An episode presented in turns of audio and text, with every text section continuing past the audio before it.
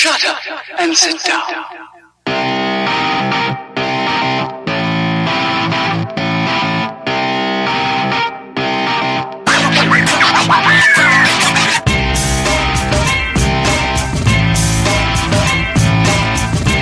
You're listening to The Bridge, keeping you connected with all things sports. Here's your host, John Lund. Hello, everyone. You're listening to The Bridge, keeping you connected with all things sports. I'm your host, John Lund, the multimedia sports enthusiast, bringing you this podcast. The NBA playoffs are finally here. It'll be a while before we have a champion, but we'll take a look at that and whatever else I happen to have up my sleeve on episode 6 of The Bridge. But before we get into that, who would have thought I would be starting out a sports podcast on this beautiful April 19th Sunday night with Tim Tebow as the leading topic? A guy who's been out of the league for the past two years and has taken on a pretty creative role as a sports broadcaster for the SEC network, and he's done some things with ESPN to keep his beautiful face still in the limelight. Tebow Mania has returned, and it couldn't have come at a better time than for 2015, because every year should have Tebow Mania with it. And I thought we had seen the last. As a Denver Broncos fan, I was in the crux of the Tebow Mania celebration. We remember those glorious days when he was a Denver Bronco, leading the team to the playoffs into the wild card game in 2011 after leading Denver to a 7 and 4 record as quarterback. Beat the Steelers in overtime in that wild card game, sent the crowd at Mile High Stadium into a frenzy, myself included, though I wasn't at the game. Still got very excited about that 80 yard touchdown pass to Demaryius Thomas, even though Demaryius Thomas did all the work. Tebow Mania, the man knows how to win games. So it broke a little bit earlier today that he would be signing with the Philadelphia Eagles tomorrow on Monday for a one year deal. He went and tried out for them in March, and they just wanted to bring him aboard to make sure that he would have enough time to work out with the other quarterbacks and basically pretend that he's a member of the team for now. They didn't want to bring him in later. Chip Kelly must have plans for Timothy Richard Tebow. If there was any coach in the NFL that you wouldn't really be surprised that would sign Tim Tebow, it would of course be Chip Kelly, who has a complete mind of his own and is trying to just take complete control of the Eagles as their dark lord and really work whatever plans he has in mind with no one else's help at all and have full reign of that team and franchise. What's interesting about this deal is we know Chip Kelly really likes to have fun on offense, does a lot of option stuff, and he might have Tim Tebow all over the field. He could have him running, he could have him throwing, which hopefully he doesn't because in his career, I think his percentage of throws was 47%, so he wasn't even throwing over 50% as an NFL quarterback. But that's all right. The man wins football games. The man wins football games. And if there's any team that needs wins, it's the Philadelphia Eagles. Because they're not, of course, a bottom of the barrel team, but you wouldn't know that based on its fan base because they expect to win the Super Bowl every year. And as we know, the magic number of Super Bowl victories in the state of Pennsylvania, in the town of Philadelphia, is zero, which is great. I don't mind that at all. So, as I mentioned, Tebow's been out of the league since 2013. The man's 27 years old, so he's he's running out of time, if you will, as far as the NFL standards go for how old you are. So, if it does anything, it at least brings some early interest into what Chip Kelly is going to be doing with the Philadelphia Eagles before the NFL draft, which is going to be another exciting night for Eagles fans and NFL fans to see what he decides to do as far as drafting a starting quarterback. So, of course, there's been a lot of talk of if he's going to trade up for draft picks and try to get Marcus Mariota or trade among teams to see if he can get another quarterback to work into his system. I have no idea what the hell he's going to do. All I know is Tim Tebow is going to be back in the National Football League, and I couldn't be more excited for him to see what he's going to do for that team. And of course, we have no idea. It might be a complete bust. He might come in for like three plays a game, if that. He might be there to take stats. He's probably a great statistician. He was a great color commentator as far as a broadcaster was concerned, and really seemed to know the game and knew of the teams that he was covering in college and knew the coaches and even knew some players. So it would be a shame to see him out of the booth with his youthful smile and spiked hair and six pack abs. Oh, Tim. Oh. But anyway, it was exciting enough for me to be able to start this podcast off with Tim Tebow news because I never thought I would be lucky enough to be behind the mic when that was something relevant. Real quick, another NFL news, a couple other things happened this week. Aaron Hernandez, the former Patriots tight end, was found guilty of first degree murder of Odin Lloyd and sentenced to life in prison without parole. Now, the Aaron Hernandez case hasn't really been something that I've been keeping tabs on just because it's been dragged out over what seems the past two years. And there hadn't really been any new things that came up with the case.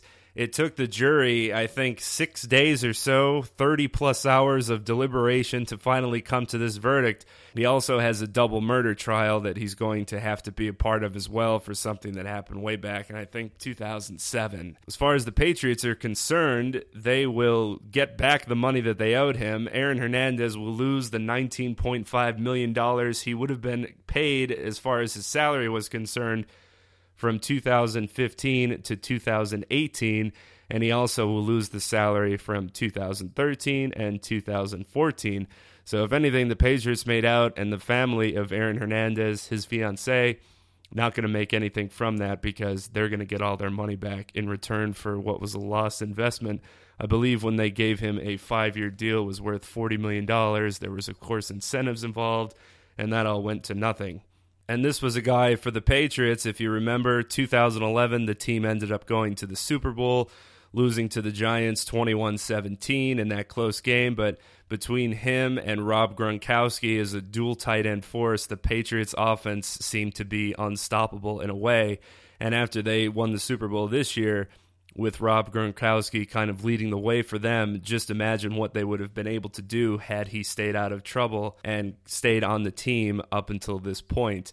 It would have been very difficult for defenses to contend with two big tight ends like that. Nine times out of ten, when these things happen, everybody around the situation is always baffled and has no idea how a person could do this. And that wasn't something that they could expect from X person. And that's just how it goes. You can't really know everything about a person. You just have to hope that they're able to use their abilities on the field and keep whatever happens off of it off the field and they don't get into too much trouble and are able to produce on your football team, which is a great segue, of course, to Adrian Peterson, who was reinstated back into the NFL on Friday after his child abuse scandal got him suspended from the league for an entire season. This is again another story that you just kind of lose interest on after time. It's like, well, wonder what's going to happen with Adrian Peterson. What's he up to?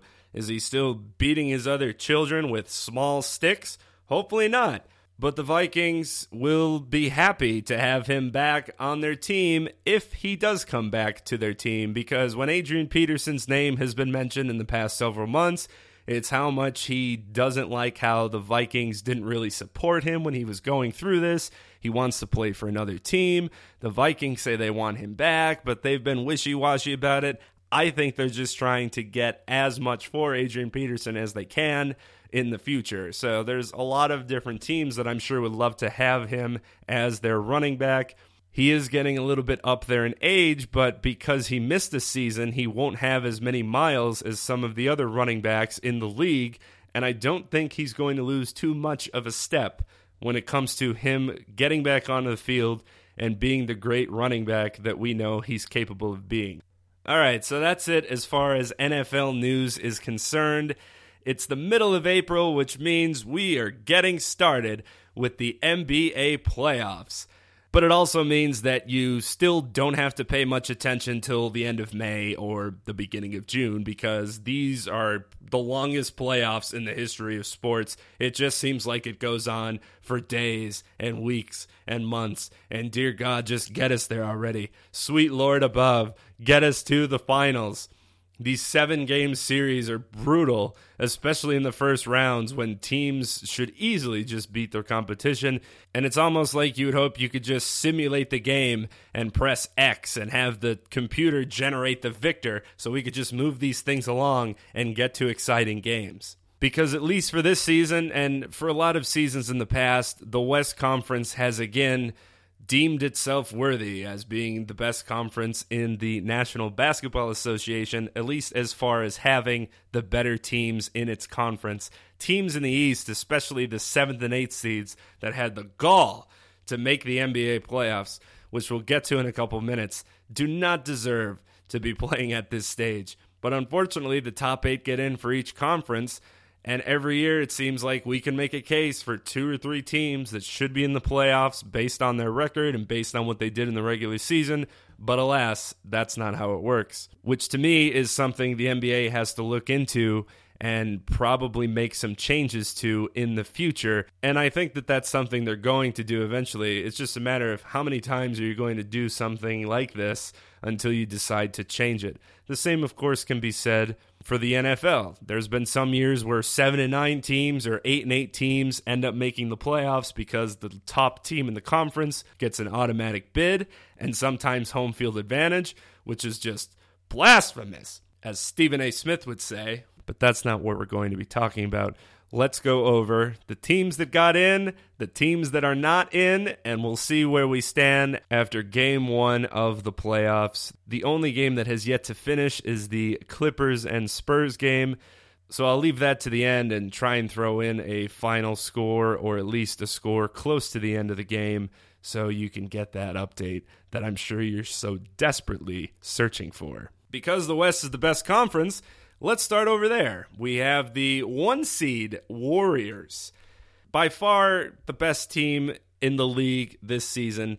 They finished the year with a 67 and 15 record under head coach Steve Kerr, who took over last year for Mark Jackson, who in a way was kind of run out of town, I guess. I mean, a lot of people weren't sure if that was the decision they should have made to get rid of him so early into his tenure there. Steve Kerr, in his first year of coaching, of course, played under the best basketball player of all time in Michael Jordan and made one of the most important shots in finals history when Michael Jordan decided to pass him the ball against the Utah Jazz late in the game. He's wide open. Boom! Sorry, I got a little excited. I used to be a Bulls fan, and then Michael Jordan left, and that was it. I was just a Michael Jordan fan. Didn't really care much about the Bulls. Here we are. Anyway, um, the unfortunate part for the Pelicans, the Pelicans, of course, with NBA superstar Anthony Davis, who is 21, I believe, right now. And you may remember him for his unibrow, which he still refuses to shave. He's going to definitely be one of the best players in the league in the upcoming years, if not one of them already he has the task of trying to lead the Pelicans, who have a roster of those he's still in the league type of guys. Honest to God, I couldn't even tell you who else is on the team. I was going to write it down, but that's how unimportant it is for me to tell you who else is on the Pelicans. What can I say? The Pelicans have a 92% chance of losing the series, and they're off to a bad start after losing game one but good for them for getting in. They were given that ultimatum that Coach Boone was given in Remember the Titans of, hey, uh, if you don't win all your games and then win the league title, you're gone, brother. Sorry you moved your whole family here and started coaching in a mostly white populated neighborhood and had to integrate this football team. What can I tell you? You don't win games, hit the road, Jack. Not to spoil the ending of one of the best sports movies of all time, but they did win that title. The Pelicans management was given that same ultimatum. Head coach Monty Williams and the GM were told, hey, uh, make the playoffs or you're gone. So, luckily for them, they got into the playoffs, and by doing so, they needed to win their last game of the season. And Anthony Davis scored somewhere around 35 points, and they ended up pulling out the victory. Had they lost, they would have been out of the playoffs, and we wouldn't have seen the Pelicans movie as a type of Remember the Titans Part 2, which could perhaps be coming to theaters near you depending on how these playoffs pan out. It's not looking good for the sequel, but hey, you never know. Sports is sports, right? And it's a shame for the Thunder, who were plagued by several injuries, and two of the injuries to their major players, one of which MVP Kevin Durant, who had foot issues. And I mentioned in an earlier podcast that he was going to have surgery and declare himself out for the season. And who knows how long it will take him to get back to form when next season comes and Serge Ibaka was also injured. Their big men down in the post, basically making their big three a big one in Russell Westbrook, who, in my opinion, is the best point guard in the game, though he's not necessarily the best passing point guard.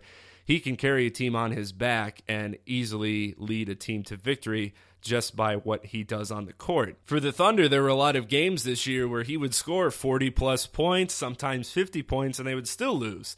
So that just goes to show you that the injuries really killed them, and they almost made it to the playoffs.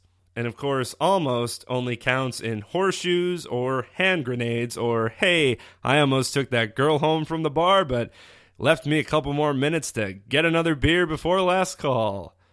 I don't know if that's on the list, but we're going to go along with it anyway. Westbrook ended up winning the scoring title this year. I think he had somewhere around 27 or 28 points per game. And when they asked him after they found out that they wouldn't be making the playoffs how it felt to win the scoring title, he said, It's shit because I'm going to be sitting at home while everyone else is playing in the playoffs. And he's right. I mean, it is shit to win that and not make the playoffs. What what difference does it make if you win a scoring title? The main goal is to at least get to the postseason. So unfortunate for him that they were unable to do that. Also unfortunate for head coach Scott Brooks, who's been on the supposed chopping block for the past several seasons. Now, this isn't necessarily the best season to review him on because, like I mentioned, I think those three, Ibaka, Durant, and Westbrook, ended up missing 82 games total or 85 games, which is a whole NBA season. But previous years, up to this point, it just hasn't been working out. So it seems like what they have to decide is are we going to win an NBA Finals with Scott Brooks? And the answer is probably no. Are we going to win an NBA Finals with Durant and Westbrook? You would hope so. But supposedly, Kevin Durant and Russell Westbrook really like Scott Brooks. So one more year of happiness, and then maybe we'll bring him back again so you'll stay and you won't go to like LA or you won't try and go play for somebody else. Maybe that'll work. I just don't think that's a good idea. I don't know who you would bring in to be the new head coach, but I think something needs to change in Oklahoma City, especially when Durant and Westbrook are coming close to having to decide if they want to stay or if they want to go. And obviously, for the Thunder, they want them there. But anyway, getting back to the Warriors Pelicans game, Golden State ends up just shooting lights out in the first half, and it looked like it was going to be a blowout. They end up getting that big lead early, and then the Pelicans chip away a little bit and end up cutting into the lead significantly and only lose by seven, 106 to 99.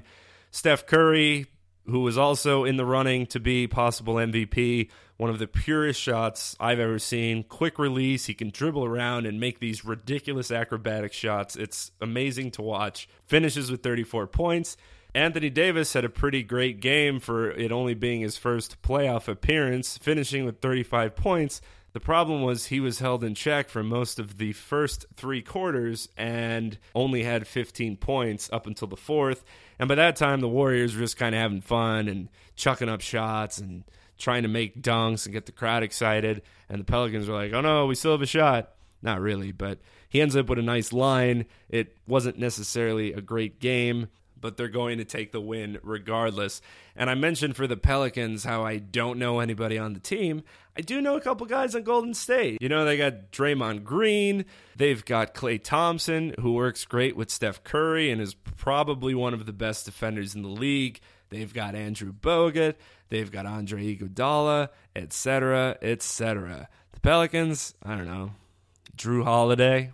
Jrue Holiday, as the 76ers announcer used to say his name. But anyway, Warriors take a one game to nothing lead over the Pelicans, and it looks like they're not going to have any trouble sweeping this series or at least losing just one game. I don't see them having any trouble advancing to the next round. And I mentioned James Harden being the other MVP candidate in the league. He plays for the Houston Rockets, who finished the year 56 and 26. They're going up against the Mavericks, who finished 50 and 32.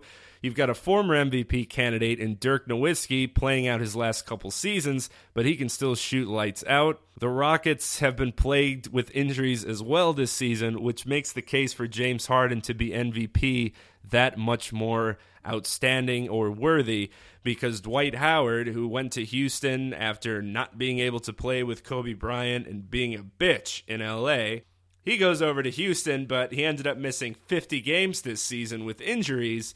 And James Harden had to put the team on his back basically to get them that two seed and get them into the playoffs. And he's had some awesome games this season, finishing with 30 plus, 40 plus points. He's been a joy to watch. And there's rumors that he's been playing defense.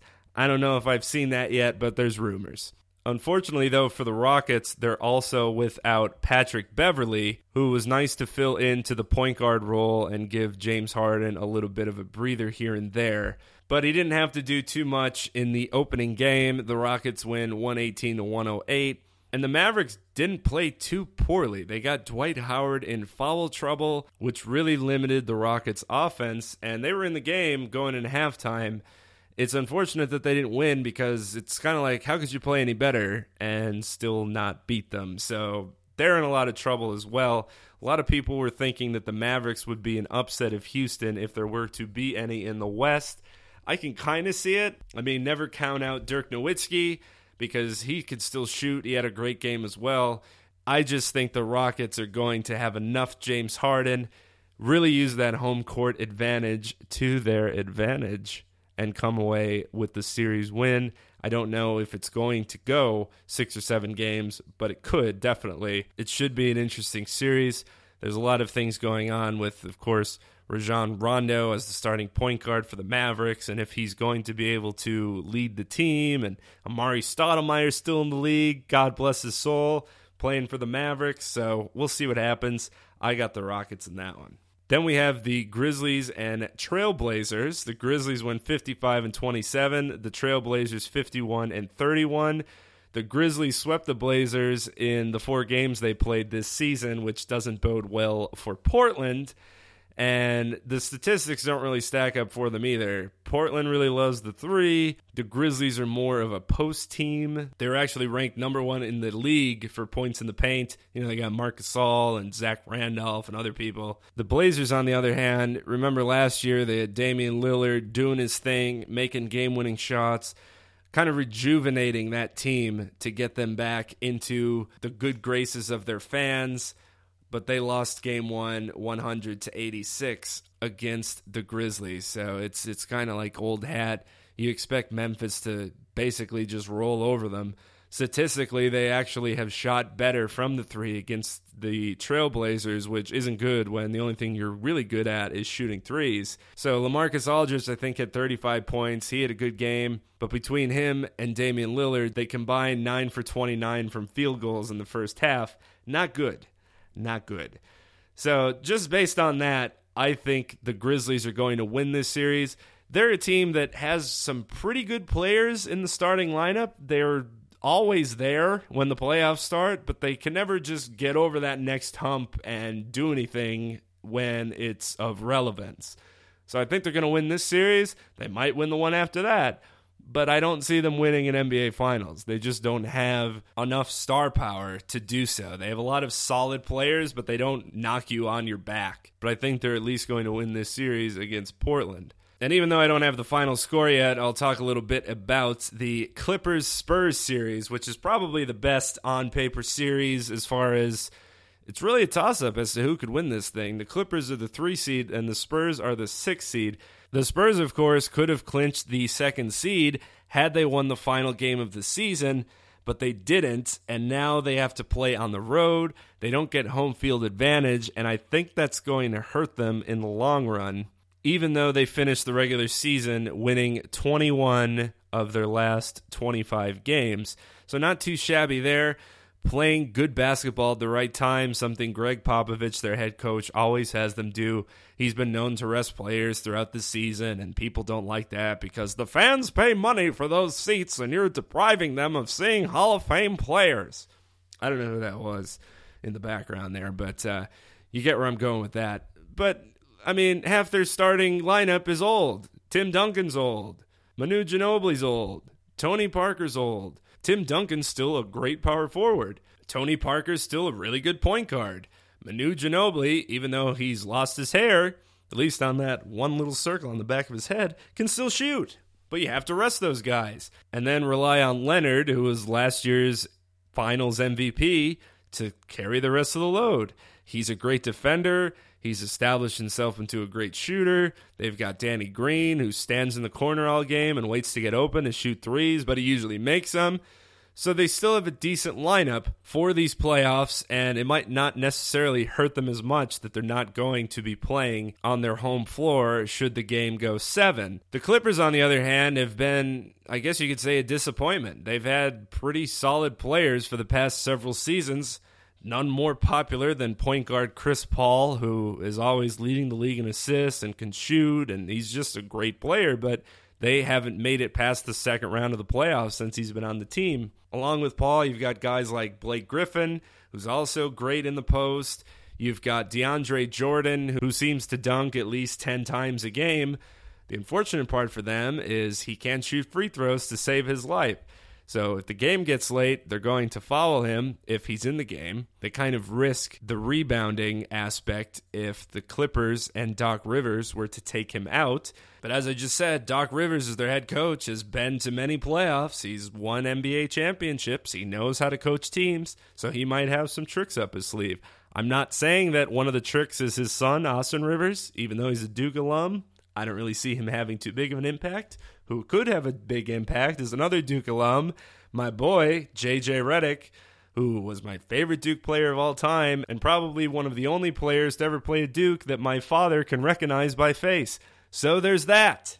You've got Crawford as well as a point guard that can cause problems for the Spurs. We'll see what happens. I'll throw in a quick update here. At the half, the Clippers are ahead of the Spurs 49 43. So, as I mentioned, it's going to be a close series. It could easily go seven. I really want to give the advantage to the Clippers just based on them being a little bit younger. And it just seems like they're due to have a good series against a very legitimate team. The Spurs aren't a team to count out, even though they're declining a little bit as far as their dynasty is concerned. They've been one of the best teams in the NBA in the past two decades. So you can't take anything away from them there, and don't believe that they're not going to give the Clippers a run for their money. They're probably going to win their home games. It's going to be a matter of taking one on the road. Will they be able to sweep at home? Those are questions that will eventually be answered, but I like the Clippers just a little bit more, and I'll say it. It's for JJ Redick. What can I say? Don't let me down, JJ. Don't let me down.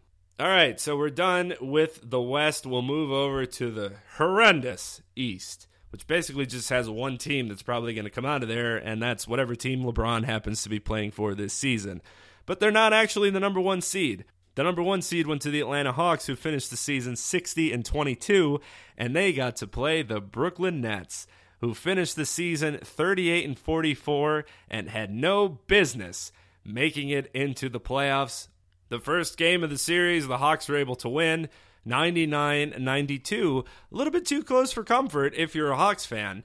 I mean, both teams don't have very good defenses, and the Nets were able to cut the lead to three in the third. Then Atlanta went on a 17 4 run. The big thing for Atlanta is they don't really have that star player on the floor. They have five really decent players. And they've, of course, been compared to that 2004 Detroit Pistons team that won the finals with no names in a way, but they weren't no names. They had legitimate players. Among them, of course, Rasheed Ball Don't Lie Wallace. That's where the Hawks are this year. They don't really have that guy that jumps out at you. Kyle Korver, who's just a token white three point shooter, isn't going to get you 40 a night, but he's going to get you several threes. He's going to shoot 11 like he did in game one and make five like he did in game one. I don't know if that's his actual average, but he's going to shoot his threes and he's going to make some, especially when he's home. So the Hawks were able to survive game one. An unfortunate thing for the Nets, as I mentioned, an unfortunate thing for the Pelicans. Our friends over at 538, who are statisticians that I could never even dream of being, did 10,000 simulations for the NBA playoffs before they started to see who had the best odds of bringing home a championship and advancing from round to round. The Nets, out of 10,000 simulations, were the only team to never win a championship in all of the simulations. So I don't think they have a shot at taking home a finals title. Unfortunately, one of the Plumlee brothers probably isn't going to get you a ring. But two, two Plumlees, three, three Plumlees. Ah, ah, ah. The count is here. Jesus, get out of here, count. Get out of here. Sorry, sometimes I enjoy organizing things and I like them to be counted. So the count comes from here or there, but he left, so we don't have to worry about him anymore. Getting back to that, though, the Nets probably shouldn't have made it in the playoffs, and I don't think they're going to advance to the next round. They got in over the Pacers, who were without Paul George for almost all of the season because if you remember playing for Team USA, he broke his leg after running into what's underneath the backboard, whatever it's called, I don't remember, but gruesome injury. And he came back for the last couple games for the Pacers and actually ended up hurting himself, his left calf, in the season's final game, a game that the Pacers had to win to get in, and they did not. That brings us to the Cleveland Cavaliers as the two seed, finished 53 and 29, squaring off against the Boston Celtics as the seven seed, who finished 40 and 42, and also had no business making the NBA playoffs. Even though they're under first year head coach Brad Stevens, who you may remember from the NCAA tournament when he was with Butler and almost led them past Duke. He's done a great job with the team. They're just not there yet. And now they have to go up against the Cleveland Cavaliers and LeBron James, who I don't think has ever lost a first round series. For the Cavs, this obviously is the first playoff series for Kyrie Irving. It's also the first series for Kevin Love, who make up the big three of that team. Irving went for 20 points in the first half in game one, finished with 30 on 11 of 20 shooting. The Cavs won 113 to 100. The Celtics didn't go down without a fight, though. The Cavs pulled away for a 20 point lead, but Boston cut the lead to six at the end of the third. Unfortunately, Cleveland closed the quarter on a 9 0 run, kind of put the game away. Love had his double double, 19 and 12. He didn't really play that great. He kind of got his points when the scrubs were in for both teams, but hey, looks good on the box score gets the monkey off his back for his first playoff game. The Cavaliers should really have no trouble with the Celtics. Celtics should just be happy if they could take one game, maybe at home. But this series is going to be a quick one, and I don't think Cleveland will have any trouble advancing to the next round. That'll bring us to the Bulls and the Bucks. The Bulls are the three seed, 50 and 32 this season. The Bucks 41 and 41, and probably one of the better stories this year in the NBA. Of course, losing their number one pick, Jabari Parker, to a torn ACL. They were god awful last year. I think they had 15 wins, a league worst 15 wins at that. They end up winning 41 games and a playoff berth. They have the NBA's most improved defense. So Jason Kidd, who left the Brooklyn Nets, comes over to the Bucks little controversy as to him just picking up shop and leaving. The first coach in NBA history to lead a team to playoffs in consecutive years at different teams. So that's impressive for him and good to see for Milwaukee. Unfortunately for Milwaukee, Derrick Rose has returned for the Bulls. Missed a myriad of games this season knee injuries, foot injuries, hair injuries, whatever injuries you can imagine. He had them. But thankfully for them, he's back. He's not necessarily like four years ago, Derrick Rose back, but still can do some things on the basketball court that you just don't normally see from an NBA player. Hopefully, he can stay healthy for the Bulls because they are battling injuries as well all season. They just don't seem to have that team chemistry that they've had in the past to be one of the feared teams in the East. Because it seems like if anybody's going to come out of the East that's not named LeBron James's team, it would be the Bulls. They have a lot of talent. Joakim Noah's hair I mean, there's some players that they have that are really good. Jimmy Butler has come out of nowhere for them. They have Michael Jordan's jersey hanging in the rafters, looking over them during their home games. Rose did have 23 points in game one for a 103 91 victory in Chicago. So it was good to see him back on the floor. Nice for them to get an opening game win. I think they'll move on in this series. It's just going to be a matter of Will they be able to come together at the right time to really challenge a team? And I don't necessarily see that happening this season, which is unfortunate, but I could be proven wrong. And last but not least, that brings us to the Raptors and the Wizards. The Raptors were the four seed, 49 and 23. The Wizards, 46 and 36. And what's interesting about this series is, for whatever reason, Toronto and Washington have now built up this big rivalry amongst both teams. And I guess they want it to be comparable to like the Lakers and the Celtics, the Red Sox and the Yankees. We hate the Raptors. We hate the Wizards. I don't know why this has happened. These teams aren't very relevant when it comes to the Eastern Conference. They have potential.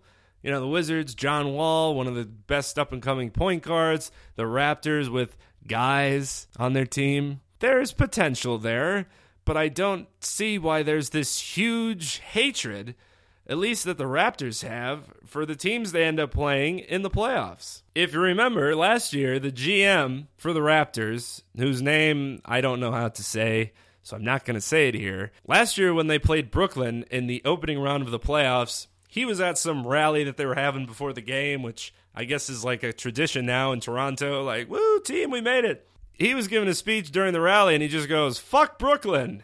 And everybody was like, whoa, why? I mean, they went nuts in the crowd, like, yeah, death to tyrants. What, what did Brooklyn ever do to you? Brooklyn has barely been a team for that long. So he got fined $25,000 for that. And then coming into this year's playoffs, Paul Pierce, for whatever reason, who's at the tail end of his career, he just did a story with Jackie MacMullan saying that, you know, without him and Garnett last year, the Nets would have been nothing. Deron Williams is no fire under him. The Nets would have crumbled to the ground without him. He's a great player. He should be compared to all these greats, diddly dee. Which is funny because he won one NBA Finals and he needed Kevin Garnett and Ray Allen and a slew of other players to do so. He's been great at the end of games when you need a shot, but as far as being one of the best, let's relax, Paul. But anyway, during his quotes that he's been coming out with, aside from ripping past teammates and coaches and teams in that Jackie MacMullan piece, he ends up saying that they, as in the Wizards, haven't really done well against Toronto, but they, as in the Raptors, don't really have the it to make the Wizards worried. It, as in the it factor, or however he was phrasing it, but they don't have it. So, of course, at the rally before game one of the series, Mr. Toronto GM has to take the mic and address the crowd. And he picks up the microphone and says, I know everybody wants me to say something about Paul Pierce, to which the Raptors fans begin cheering, F. Paul Pierce, F. Paul Pierce. Yeah, uh, maybe, you know, seven years ago, if he went to the Staples Center and the Lakers were playing against them, that's something you could chant. Or, you know, in the two finals they played again. Yeah, chant that. Now, he comes off the bench. He plays like 20 minutes a game. What has he done to wrong you? Why is he your main focus? But anyway, the GM, of course, says, here's what I'm going to say about that. We don't give a shit about it! Woo! The crowd goes crazy! Boo Paul Pierce! Of course, the GM was fined $35,000 for that, 10000 more from last year's taunt. Unfortunately for the Raptors, they didn't use their motivation to beat the Wizards in game one. The Wizards win 93 86 in overtime. They had a pretty good lead, too. They were leading by double digits in the fourth, we'll put it that way. But, you know, it's the Wizards. So the Raptors come back. They end up tying it with like 27 seconds left, send the game in overtime. And then I think they missed their first seven or eight shots in overtime, end up losing by seven. Fun fact of the game Paul Pierce, leading scorer for the Wizards, 20 points. Don't poke the bear, Toronto. But it's been an up and down season for both teams. This is a series I really don't care who wins. I really don't know who's going to win. Not a clue. I'm just going to give the edge to the Wizards just because I want the Toronto Raptors GM to shut up. All right, I've worked myself up too much. Let's end this thing. If you want to hear previous podcasts, you can check out my website, www.lundinbridge.com. You can also follow me with that same handle on Twitter at Lundin Bridge. That's L U N D I N B R I D G E. Also, on my website, you can subscribe to this podcast on iTunes so you can get updates when the next podcast is up and running for your long commutes to and from work. Feel free to listen to The Bridge. You can also find this episode on SoundCloud and on Stitcher. Next week, we'll have more NBA to talk about.